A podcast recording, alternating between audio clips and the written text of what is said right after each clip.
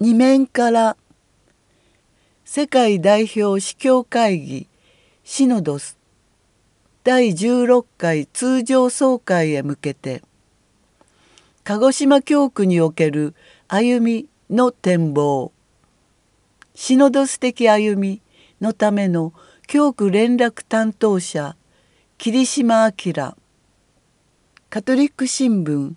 その他のメディアを通してすでに報じられている通りカトリック教会は共に歩む教会のため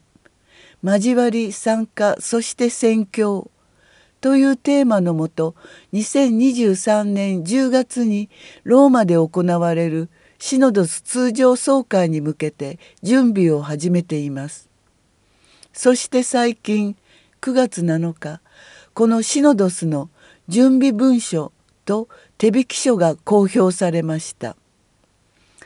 今回私たちはこの2文書に加えてフランシスコ教皇が首都憲章エピスコパリス・コムニオ2018年で提示したシノドスの進め方に沿って教会イコール神の民全体つまり信者の一人一人を巻き込んでのシノドス的歩みを実現体験するように招かれています。そして特に地方教会各市教区における神の民への意見聴取が重視されています。この記事では以上のような世界的な大きな流れとこの鹿児島教区での実施についての理解を助けるために主要なポイントを解説したいと思います。1シノドスとは？私たちは3年前教区シノドスを実施しましたが今回話題となっているのはそれとは違って世界中の司教の代表者たちによる会議のことで世界代表司教会議と翻訳されます。教皇様は使徒ペトロの後継者として普遍教会全教会の牧者でいらっしゃいますがシノドスはこのような教皇様の普遍教会の統治を補助する機関の一つです。具体的には教皇様からの特定のテーマに関する諮問について討議し意見を具申することを任務としています。教会法典第342から343条参照2今回のテーマは教皇様の選んだテーマはシノダリティそのものすなわちシノドス的であることです。オリジナルのギリシャ語 SYNODOS シノドスラテン語表記では SYNODUS シノドゥースの語源は共に歩むことシノダリティは教会の本質に含まれており教会のメンバーが皆共に旅をし集いに集まり教会の福音化の使命に能動的に参加することを指します。準備文書 N10 すべての信者は三位一体の神の愛の交わりのうちに集められ交わり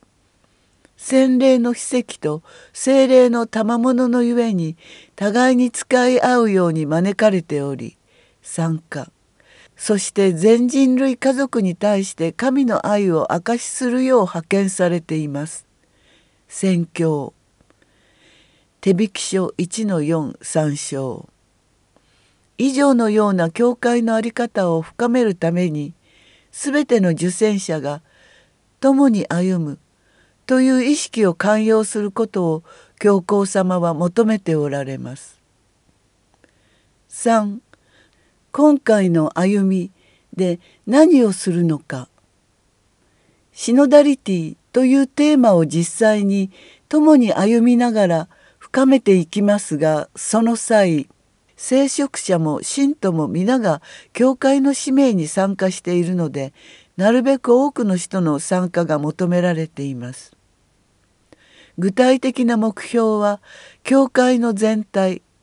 普遍教会部分教会におけるシノダリティ実現の現状把握とその現状に対して精霊がどのような示唆を与えているかの把握です。準備文書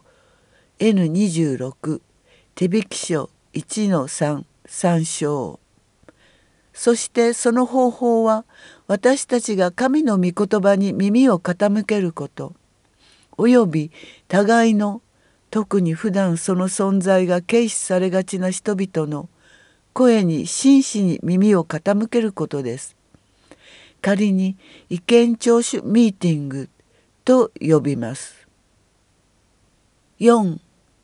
歩みにおいて注意すべきこと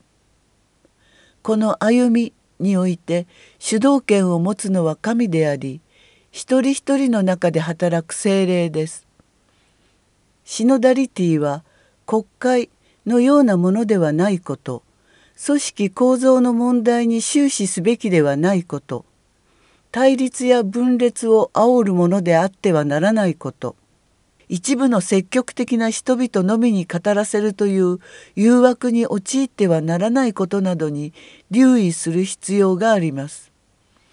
手引き書2の4参照5鹿児島教区ではどのように歩むのか2022年4月までには司教協議会レベルでの意見聴取作業を終えなければならないため残念ながら多くの時間を割くことはできませんが教区連絡担当者を通してできるだけ幅広く意見聴取ミーティングを開催します。教皇様の意向に沿ってまずは小教区及び封建生活の会人的生活の会共同体でなるべく多くの信者の声を聞きたいと思います。教区の準備する質問票をもとに各共同体内で小教区では私牧評議会反会を通してあるいは個別にも意見聴取を進めます。その際自身の家族の仲間の信仰生活上の要望宣教のための意見も遠慮なくご提案ください。教区内の種々の会活動グループでも意見聴取ミーティングが開催できればと思います。また教区内のカトリック大学学校幼稚園保育園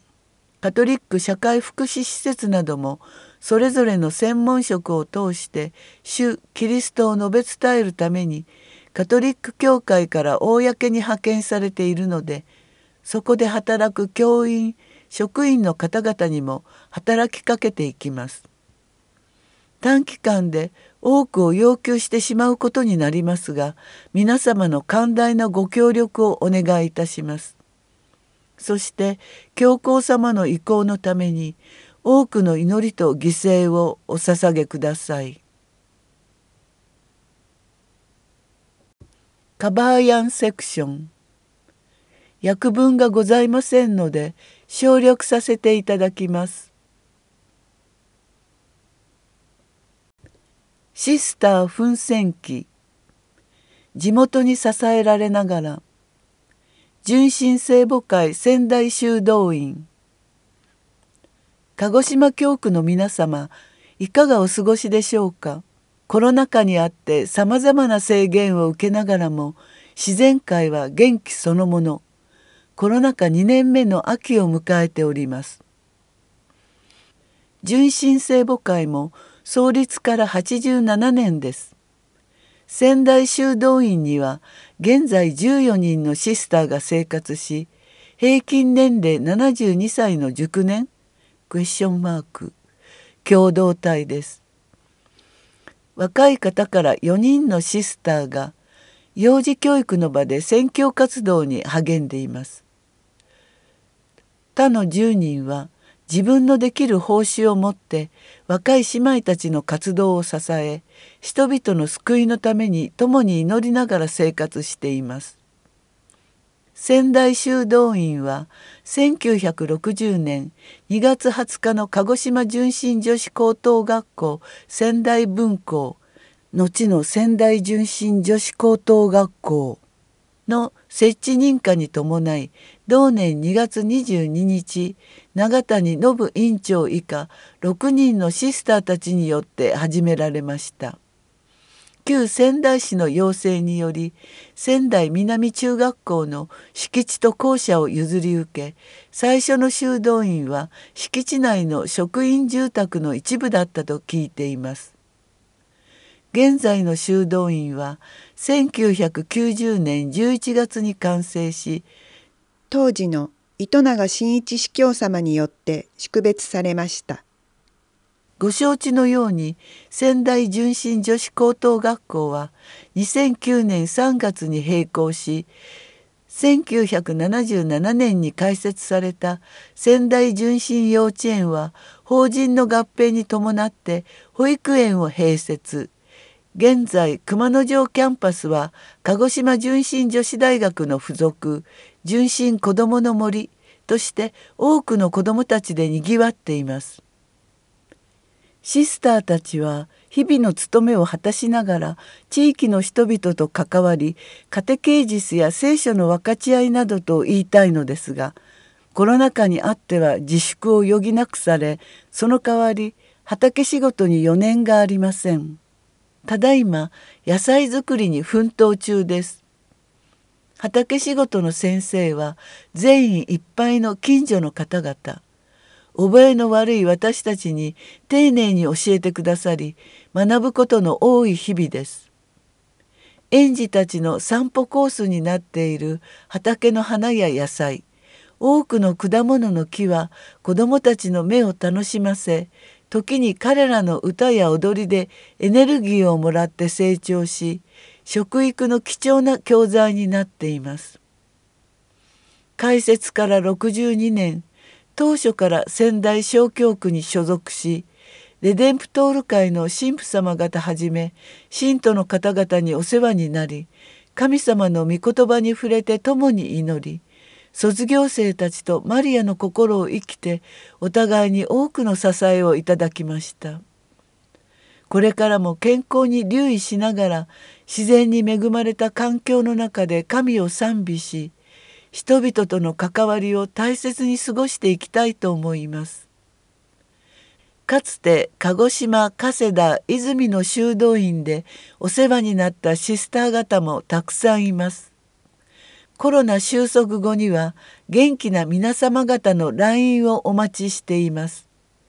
私たちの日々の生活のすべてが多くの人々の平和と喜び支えとなりますようにと願いながら。写真があります。写真の説明。